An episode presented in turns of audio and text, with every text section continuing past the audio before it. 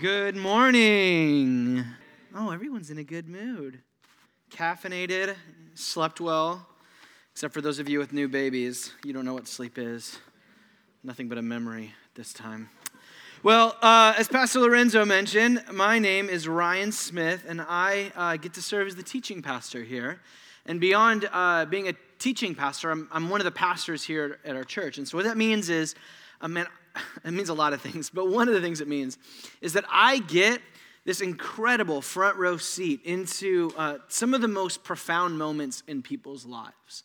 Uh, I get to sit with, with y'all, with, with the community of Collective, in the midst of uh, the excitement of uh, new births, in the midst of uh, some of those moments of deep, grievous fallout within marriages and relationships, or, or the loss of parents. Um, I, I get to sit um, with and experience with uh, each of you. And man, one of the most profound uh, of those moments that I get to experience on a regular basis is those hours leading up to a wedding ceremony. Um, specifically, within the hours leading up to a ceremony, there's this incredible overlap of, uh, on one hand, the, the frenetic busyness Everyone's running around, rushing around, running into each other, making sure that everything's ready to go. The flowers are in place. The playlist has been set. The, the dresses are on and everybody's clothed. We have all of the groomsmen, and like one of them's not like just off and getting lost. Nobody's been to a wedding where that's happened, where the groomsman disappeared. I have been where uh, he fell asleep in one of the kids' rooms. Um, uh, there was alcohol involved. It was a whole conversation. And I, that's the fun part of also being a pastor is I get to uh, enter into marriages uh, and be a part of, of ones where we, it's, it's mixed company. It's, it's just crazy. But so on one hand you have the frenetic busyness of, of the wedding ceremony coming up and right inside all of that crazy and busyness you also have this hovering weight of this impending maybe not doom but decision that there is this incredibly big decision, this moment coming that is just hours, and then as the hours wane down, just minutes away. And so there you have people running around, and then you look at the broom, uh, the broom, there's no, there's no broom, the bride or the groom, and, and there's just this, this like, they're not, they're not present in the midst of everything. They're just, they're totally inside. I, I got to uh, marry Josue and Rachel, and I remember when I first came on the scene uh, where they were getting married this summer, and I just, Josue, he's just walking around. And I was like, hey man, how you doing? He's like, I just need a minute. Like, the whole thing is, e- even the most like optimistic and love blind moving in towards marriage is, is looking for a few minutes to delay the inevitable. Not because they don't necessarily want to make the decision, but because it's such a big decision that's right in front of them. Do I really? I do. Like this person, this person, that one right there for life a shared house, a shared bed, a shared bathroom, shared families, like th- that whole thing, all of them, f- with all of me, that's what I'm getting myself into here. We, we delay, we, we want time to think it over, or maybe just to pretend that it's not coming. Often this comes in the form of a flask with something strong in it, maybe a mimosa, some bridal game, or in my case, I spent the morning of my wedding watching uh, cartoons on um, Comedy Central uh, just getting, getting out of it. Uh, because the whole point is there is such an overwhelming decision that's right here before us, and we just want a little breathing room, and we look for it. So don't let the, the pretty dresses, the flowers, the music distract, you. marriage is a terrifying venture. And as excited as we may be getting up to it, for many of us, as we get down to those final minutes and hours, it really hits us. Oh my goodness, what am I? What have I gotten myself into? Today, as we come to Proverbs chapter 9, we arrive at the wedding day in the book of Proverbs. Over the past two months, as we've been making our way through the past eight chapters, we've been seeing that the book of Proverbs details the way to the good life a life of abundance and fruitfulness and influence, the sort of life that you want to live, that you can look back at at the end of your life and be excited that that was the one that you lived. That kind of life is found through loving embracing and marrying Lady Wisdom. Now, if you haven't been with us, Lady Wisdom is this personification of God's wisdom. It's this metaphor that's used to help us think about our lives in a new way. Lady Wisdom is depicted as being strong and smart and beautiful. She's an absolute catch.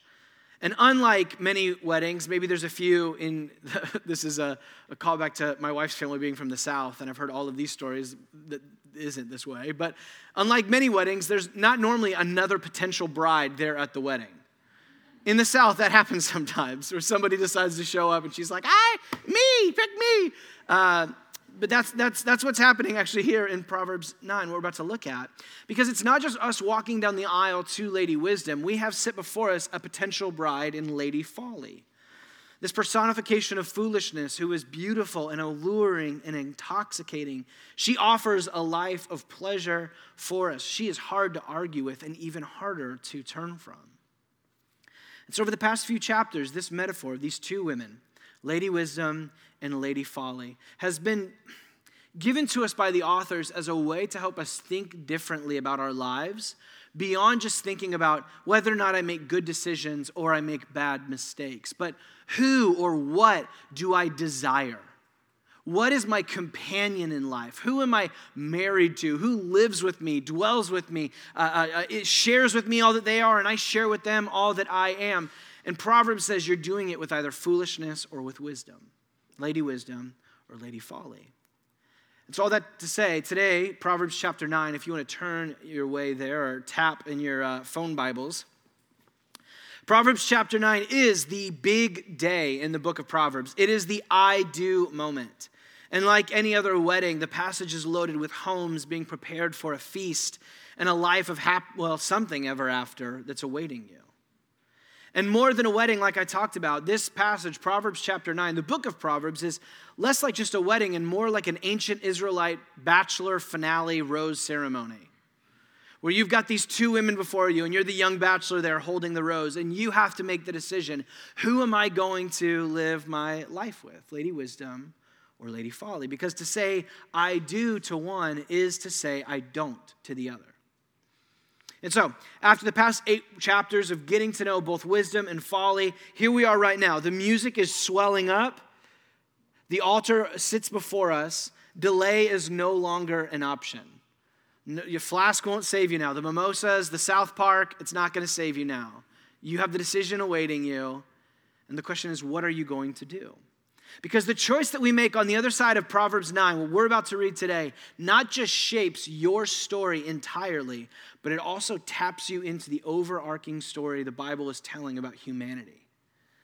This is an incredibly cosmic story that we're invited into today. Why don't you join me in standing as we read from Proverbs chapter 9? We stand when we read as a simple acknowledgement that what we're reading from is, is something different than, than what we engage with during the rest of the week. It's a, a posture of honor and respect that we are receiving this as, as God's word, as Christians regularly hold it. And so, with that being said, let's look here at Proverbs chapter 9. The big day is here. Wisdom has built her house, and she has hewn her seven pillars. She has slaughtered her beasts, she has mixed her wine, she has also set her table. She has sent out her young women to call from the highest places in the town. Whoever is simple, let him turn in here. To him who lacks sense, she says, Come, eat of my bread and drink of my wine I have mixed. Leave your simple ways and live, and walk in the way of insight. Whoever corrects a scoffer gets himself abuse, and he who reproves a wicked man incurs injury. Do not reprove a scoffer, or he will hate you. Reprove a wise man, and he will love you. Give instruction to a wise man, and he will still be wiser. Teach a righteous man, and he will increase in learning. The fear of the Lord is the beginning of wisdom, and the knowledge of the Holy One is insight. For by me your days will be multiplied, and years will be added to your life. If you are wise, you are wise for yourself. If you scoff, you alone shall bear it. The woman folly is loud. She is seductive and knows nothing. She sits at the door of her house. She takes a seat on the highest places of the town, calling to all those who pass by, who are going straight on their way. Whoever is simple, let him turn in here. And to him who lacks sense, she says, stolen water is sweet, and bread eaten in secret is pleasant. But he does not know that the dead are there, and her guests are in the depths of the grave, Sheol. Let's pray. Father, thank you for Proverbs chapter 9. Thank you for this whole book and what it's been doing within our community over these past few months. Uh, we ask that as we come to the end of the, the, prologue of the book today, that you would help us uh, to receive the reality of our lives that it is a decision and a choice between one of two ways. And God, that we would be able to see the truth of how we relate to these options and what you're inviting us into. In your name we pray. Amen. We'll go ahead and be seated. Well, at first glance, the decision actually seems kind of easy when we look at the differences between Lady Wisdom and Lady Folly.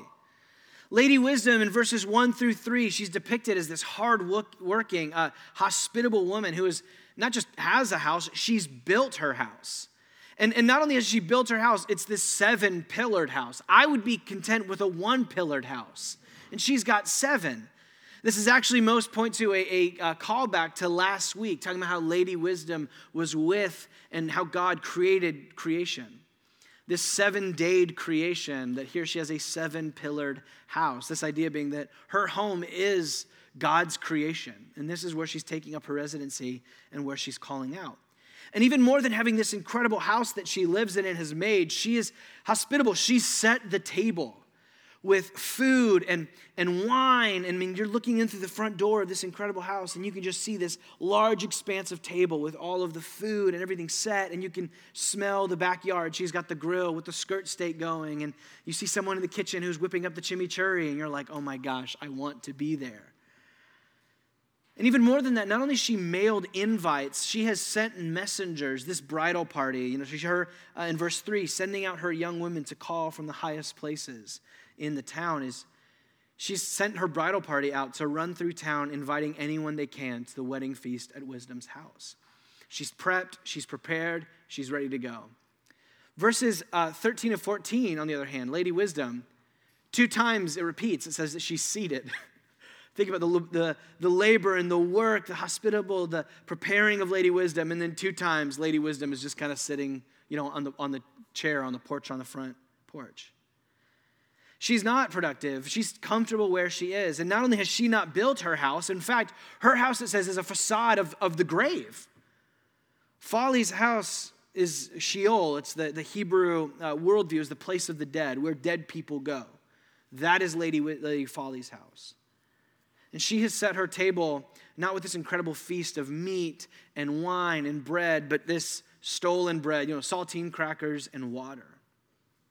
And unlike hospitality, the hospitality of Lady Wisdom, sending out the bridal party to all, invite all they can, Lady Folly uses her one thing that she's got going for it, sounds like, the fact that she's loud, to sit on the stoop of her house and call out like a hot dog vendor at a Dodgers game Hey, anybody who wants some, come on in. So if the two are so stark in their differences there, right? Why is this such a hard decision for us? Why is wisdom so hard if this is how it paints it? Because in the midst of their differences, the way that they invite us are actually not just similar, they almost seem uh, not just sim- they're, they're identical. Look at verse 3 and then look at verse 14. Where you see in verse 3 and 14, they both have an identical value of they are calling out from the highest places of the town.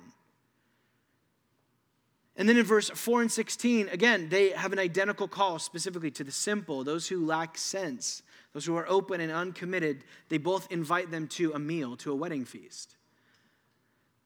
See, the difficulty in discerning between folly and wisdom is that folly masquerades as an alternative, a shortcut, or a loophole to the very things that wisdom is offering us in our lives.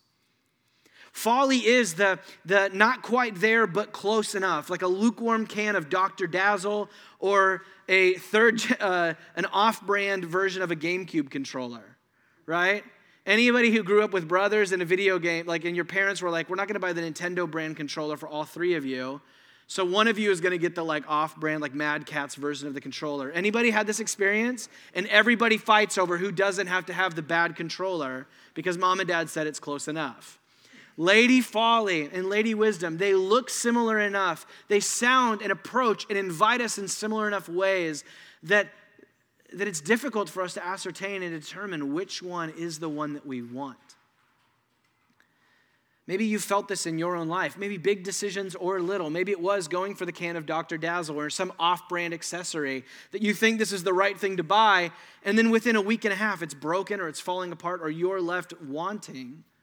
Maybe this has happened in big decisions in your life. step by step, feeling like you're doing exactly the wise thing to do. This feels exactly like what I'm meant to be doing. And then at some moment, there's the epiphany, the lights come on, and oh my gosh, what have I done? This is the opposite of what I wanted. This is exactly that experience that Proverbs is teasing out with our lives right here. That, that decision, the choice before us between Lady Wisdom and Lady Folly, yes, at one hand, where they go and who they are are so stark and different, and yet for those just walking about their lives, it's actually quite difficult to see the difference at times because Lady Folly is so good at looking like wisdom. And this right here is exactly where we're invited to see Proverbs. What I want to show us today is inviting our lives and our receptivity to Proverbs 9 as more than just our own choices, our bad mistakes, and our good decisions, but tapping us into the grander story that the Bible is telling all the way back to page 1. If we go back to page one of the Bible, Genesis chapter one, we find in the beginning, God, by his wisdom, as we saw last week, created a good world with the intent and purpose of getting to partner with humanity as his image bearers. And humans, as his image bearers, would be his royal representatives. And so he brings Adam and Eve, the first two humans, up to this, the highest place.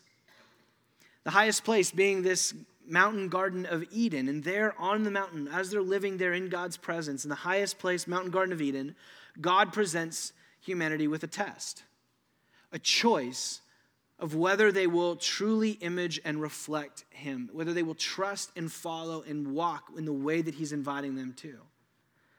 And it's signified and set for us as a choice between two trees. Now, this choice between these two trees is not the arbitrary test of a cruel God, but it's God working to, to, to set before the humans so they can see for themselves and for Him is the intent. Will humans trust God to teach them wisdom? This is being signified in eating from the tree of life.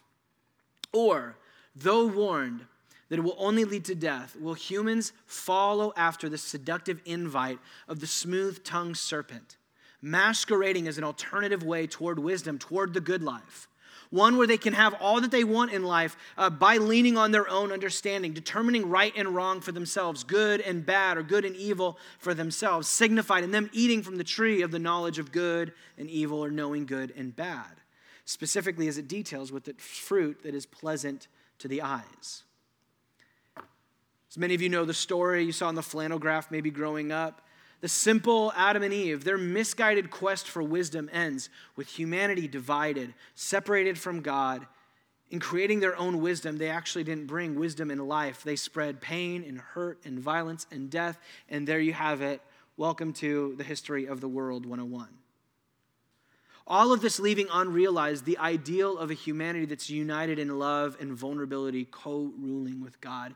Humans, time and again, going back to page three of the Bible, when set between the decision of trusting God and allowing Him to guide us in right and wrong, good and bad, wisdom and folly, we take the step of choosing to determine it for ourselves because we think that, that we can't trust God at the end of the day, is what it gets to. And as we do, this is what leads to the fallout. As you are picking good and bad in your eyes, and I'm doing it in mine, we see things differently. And there you have it. There's war, there's fallout, there's divorce, there's breakups, there's conflict. And so, Proverbs 9, to bring it back to where we're at today, is taking that choice, the garden test, and universalizing it before you and me to see that we are going through that same choice ourselves. How does it do this in the book? Well, just remember back in chapter 3, verse 18, Lady Wisdom is identified as the tree of life, explicitly called the tree of life. The only place outside of Genesis that the tree of life is explicitly mentioned is in the book of Proverbs. Last week in chapter 8, Lady Wisdom talks about how her fruit is better than life. And the way of Lady Wisdom is trusting God with all that we are. Or back to chapter 1, the beginning of wisdom is the fear of the Lord. That often misunderstood, but humble posture that looks to God as the source for wisdom and guidance, the very thing that was missing for Adam and Eve. Lady Folly, on the other hand, has been described time and again with language similar to the tree of knowing good and bad. She, like the fruit, is forbidden. She, like the fruit of the tree, leads to death. Like the serpent, she is smooth tongued. She is deceptive and flattering. And she invites us to be wise in our own eyes, to lean on our own understanding for right and wrong. And both wisdom and folly, like the two trees in the garden, invite us to a meal, to eat that that is the significant mark of whether or not we are going with them is whether or not we will sit and eat from the table with them. You see proverbs is pulling together all of this language even more than that all of them are inviting and calling to us from the highest places of the town. This call back again to the garden of eden being this mountain garden of the highest place. So, this is where Proverbs chapter 9, alongside being an ancient Israelite bachelor rose ceremony, is also an ancient Israelite version of Marvel's What If on Disney Plus. For those of you that aren't like me and Hudson, and by that I mean you guys are cool because you don't watch shows like this, does anybody actually watch it? Anybody else in here? Okay, cool. Hey, friends, let's all hang out later. So, for those of you that aren't cool like us, the premise of this silly animated show uh, is that it explores alternate timelines of what would happen like in the Marvel cinematic universe, right? If if major or minor moments would be changed or shifted from how they played out in the movies that we've seen. So, what if uh, instead of you know Steve Rogers going on to becoming Captain America through the super soldier serum, it actually went to Peggy Carter?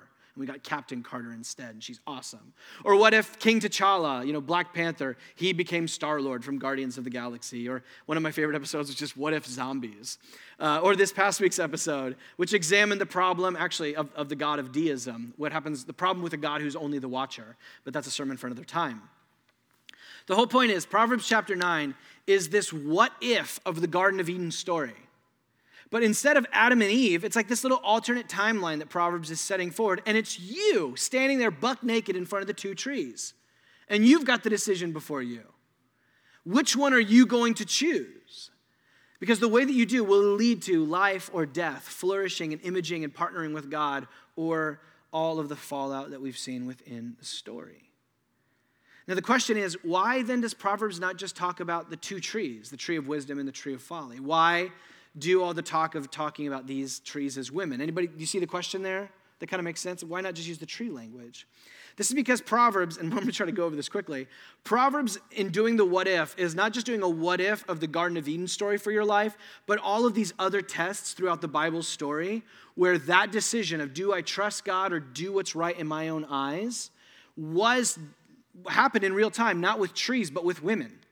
So, this happened going back to the story of Abraham, if you remember this, with um, his wife Sarah. God's promise that they were going to have this incredibly huge family. And his wife Sarah, she's old, right? She's old and she, she has past her childbearing years. And so the option is do I trust God with the wife that I have, or do I do what's right in my own eyes and do I take Tamar over here and start a family line with her? It was the choice between two women and also the choice between the two trees. Do you see? It was the choice between do I trust God or do I do what's right in my own eyes? But that story continues with David and Bathsheba and, and his wife Michal, which of the two? Solomon with the queen of Sheba and his harem of hundreds of wives. Throughout the story of the Bible, it has been the ongoing story. Do I trust God or do I do what's right in my own eyes? And do I take what I want for myself or do I allow God to freely give me what he sees as fit? And this is the story that's been playing out. It's happened with trees, it's happened with wisdom, it happened with Achan and the spoils of a military battle. It's the same story that's been playing out over and over again. And Proverbs here says that's not just all the way back there, back then. That same test, that same choice is happening right now in your life. You are there in the garden. You are there with Bathsheba. You are there with Sarah and Tamar. And the decision is for you. Are you going to trust God?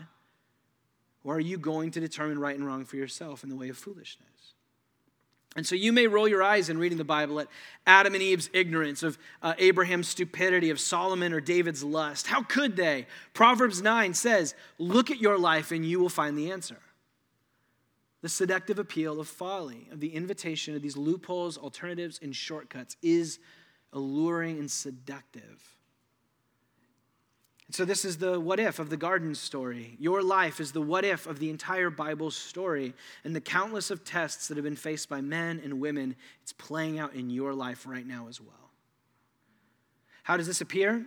Uh, chap- uh, verse 6 of chapter 9 summarizes this really well for us that the test of the two ladies, of the two trees, is restated as the test of the two ways.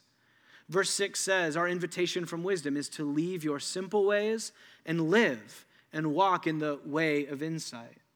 Leave the simple way and walk in the way of insight. Will we partner with God by trusting Him, walking in His insight and His wisdom, so we might truly live in this human ideal? Or, like Adam and Eve, will we continue in the trajectory in the way of the simple? The choice, the decision is before you. Right now, there is some decision, some choice in your life, and that is the very decision that's before you. Because your life, as the culmination of your days, as the end of your life, is your choice. You are the amalgamation of all of the little and big decisions and choices that you make over your life. And at some point, when, when the clock strikes zero, whether that's 80 or that's next week or whenever, that then is what solidifies that was your choice. That was the decision that you made. That was the tree that you went with.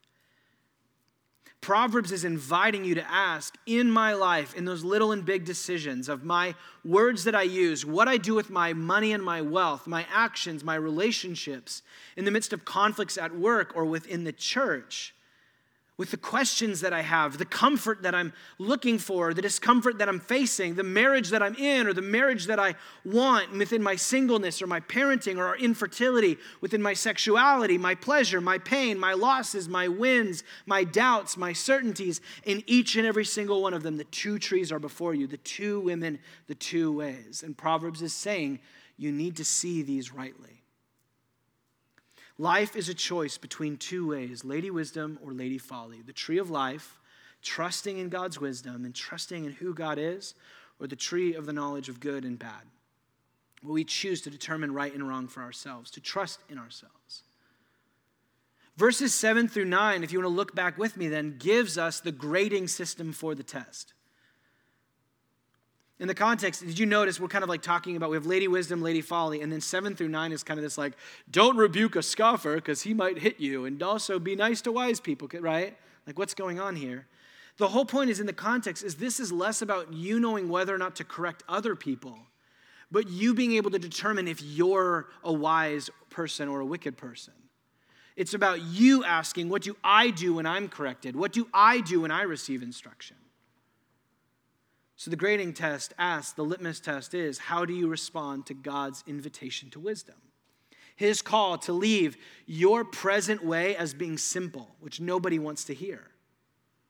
The passing grade in verse 8 through 9 is for those identified as being wise and righteous. They respond with that correction, with love and a desire to walk fully within wisdom's way, no matter the test before them. Or verse 7 and 8 details for us failing grade.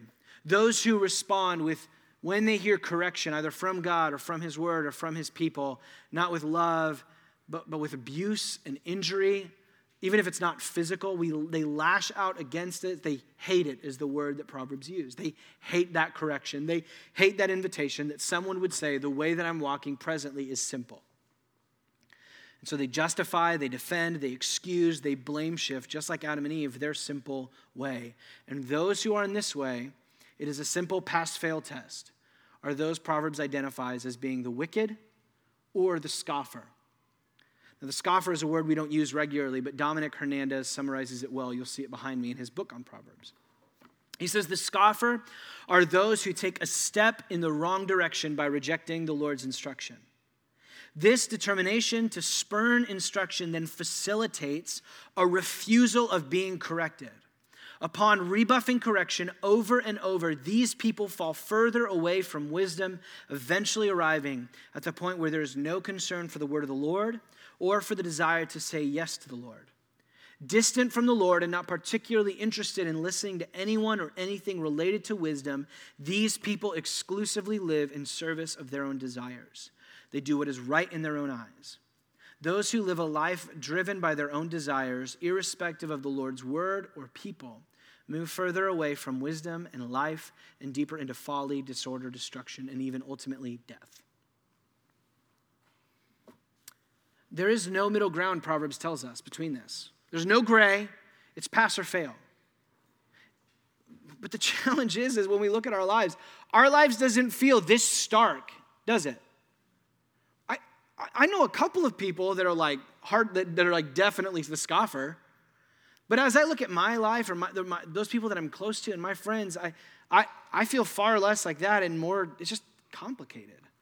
Do I receive or reject wisdom in my life? Yes. All of the time, yes. And see, Proverbs, the Bible as a whole, isn't ignorant of that very tension that our lives are marked with moments of trust and wisdom and goodness, but we also regularly and repeatedly fail. At best, if it's a pass fail, we ping pong back and forth on a weekly, daily, hourly basis between wisdom and folly, between the way of life and the way that just leads to disorder and destruction. And this is why I think Proverbs' marriage metaphor is really, really helpful in us determining this. Why its personification of folly as an adulterous woman ensures that we understand the pass fail nature of the test. If I am faithful to my spouse some of, or even most of the time, if I ping pong between my wife or my spouse and someone else, there, there is no B grade on that. There's no C's get, or is it D's get degrees on this. It is one or the other. And so if I am not fully faithful to wisdom, then I have never actually fully chosen her. I have never truly left my simple ways, but I have had folly as my like, you know, side girl that I hit up at, you know, late at night, like you up. Every now and then. Yeah, I want enough wisdom in my life that I don't blow up my life, but I also I don't really those are few areas in my life that I really actually don't trust God when it comes to these things. And I, I like to keep Lady Folly around for just that. This is the tension that Proverbs 9 sets it before us, though, is we can't play around in the space of kind of like, I'm, I'm, I'm mostly good. I'm mostly a wise person. Proverbs says you, you've married one of two people. You have given yourself to one of two people. It is a pass fail test. And if you ping pong, that's a failure. Proverbs, before we move into the rest of the book, Proverbs is stopping right here at the end of the prologue with this hard word that requires us to look at our lives and actually see how desperately we are in need for wisdom, for life, and for an ability to be faithful beyond what we're able to be faithful to. Honestly, what it would look like is what humans, what we're desperate for is somebody, someone who could fully and entirely and actually pass that test. Somebody who we just we can't get back into the garden, we can't get back into reknitting that relationship with God. Someone who would be able to reknit that partnership between humanity and God, to kick that back online again, and then be able to help us walk in how to actually do that now. Proverbs leaves us no space other than somebody coming and filling that category. Because I don't know about you, but I, I ping pong. And if, if I, need, I need true, faithful walking in wisdom, then it, it's definitely not going to be me that's going to reknit this thing. I, I need somebody else to come in and kickstart this, to show me how to choose wisdom. Or as Genesis 3 said, after the fallout of humans choosing from the tree of knowledge of good and bad, someone who would crush the serpent and his lies, someone who would uproot the tree of folly and death and bring humanity back into the garden, back to the tree of life. Or as Proverbs 9, verse 11 says, someone who by their faithfulness to wisdom would bring us the multiplication of our days and adding years of life to us, abundant everlasting, overflowing life. They would give us the tree of life. This is what we need. And 2,000 years ago, it should be no surprise, being here at Collective, a Christian church, 2,000 years ago, Jesus of Nazareth, we believed, emerged on this story. And as the gospel writers tell us, when he began his earthly ministry, when he started getting things going, he started by being led out into the wilderness, where Mark's gospel tells us he was surrounded by the wild animals. There's no purpose of talking about the wild animals in the story other than Mark's trying to wink at us and tell us it's the what if of the Garden of Eden story again. But now instead of you and me, Jesus is there standing with the decision. And there he is just like us and just like Adam and Eve with the serpent, is flattered and tempted and seduced by a sinister, seductive, smooth tongued creature who brings him to the highest place, offers him a pleasant feast, and offers him all that God was already planning for him honor and worship and power, but all of it through shortcuts, loopholes, and alternatives from ever having to trust in God. But in this garden, what if? Jesus trusts God. He refuses folly's temptation. And on the other side of that, he starts emerging, proclaiming that the kingdom of God is now at hand. The kingdom of God, the, the garden ideal of humans ruling with God in this world, this is being kicked off once again. Even more, Jesus then begins making claims that not only is he God's wisdom incarnate, but he is God himself in the flesh. He is now God come back to reknit the partnership between God and humans by becoming a human to reknit the partnership, to put things back to right again, to get this story going in the right direction once again. And later in Jesus' life, he goes to pray with his friends, and God commissions him to go up to Jerusalem and give up his life. And so Jesus goes. And on the night of his arrest, Jesus takes his friends and went to where else but a garden. And he told his disciples to pray because tonight is the great test. And there in the garden, he prayed, Father, let this past test from me, but not my desire. Rather, may your desire be done. In the Garden of Gethsemane, Jesus shows us what passing the test looks like. He trusts God's wisdom, he loved others more than himself, and he confronted evil with good, even though it cost him his life.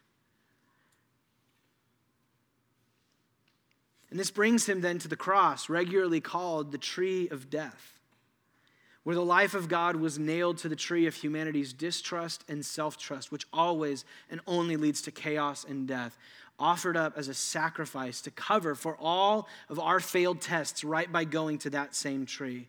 All the failed tests of Adam and Eve, of all the people of Israel, all of humanity, of yours and mine. And then in his death and resurrection, Jesus sacks Folly's grave. He, he goes and, and brings out life. And, and now that, that what was formerly the tree of death through his cross has become the tree of life, where now we look to Jesus, the crucified and resurrected Jesus, as the one with whom we receive wisdom and the life of God. And all are invited by him, just like Lady Wisdom's call, to come to eat of my bread and drink of my wine. To receive his broken body and shed blood in the bread and the cup as, as his prepared feast, like wisdom made his prepared feast that is the fruit of the new tree of life, this new uh, wedding feast. that becomes the means through which we receive and find the multiplication of our days, the adding of the years to our life, like Proverbs 9 says, where we have the hope and joy of a life of resurrection that's breaking into our lives right here and right now.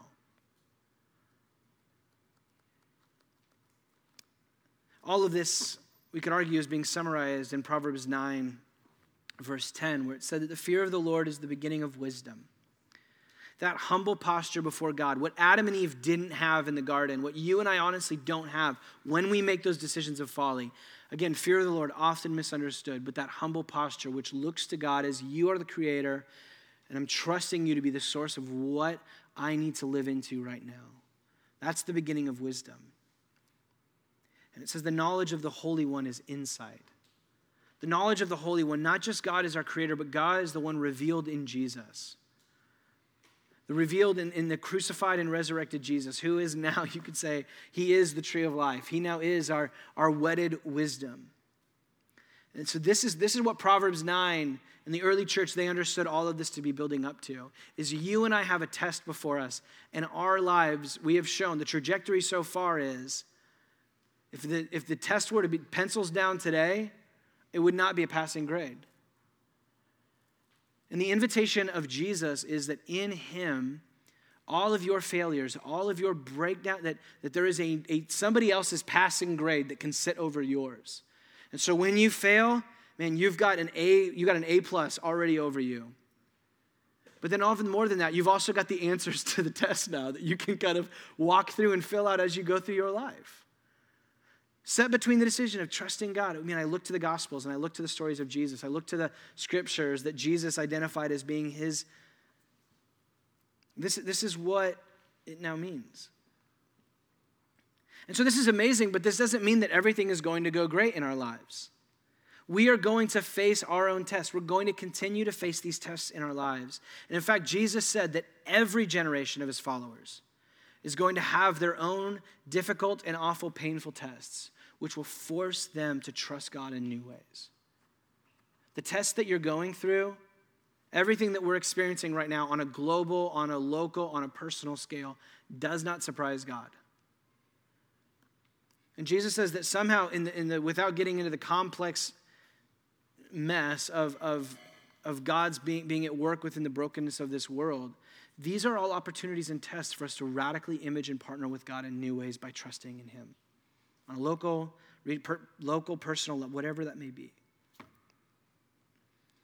And like I said, through Jesus' passing of the test, we now have forgiveness amid our failure. But even more than that, we're able to face whatever the test is that you feel like is before you right now. You're able to face that as coming from a good God and as an opportunity to image and partner with Him in radically new ways. This is why James, leader in the early church, said that we should be grateful when we face tests and trials because they offer us a gift. These tests offer us a gift because it's an opportunity to surrender to God's wisdom, to become more like Jesus, the one who loved us and who passed the test on our behalf. So, as we close, Here's the thing whether you have been a follower of Jesus for years, or this is your first Sunday in a church in years, or the first ever, that same invitation is set before us today. It's set over our entire lives, which means it's set over us in every single moment of our lives. And today we're just calling attention to it. That the way to the good life, the way to wisdom, is not by you trying harder and trying to be wise in the midst of your tests. Your story so far should give you enough evidence that that's not going to work. Because our, our lives, like every human life, shows us that at best we ping pong.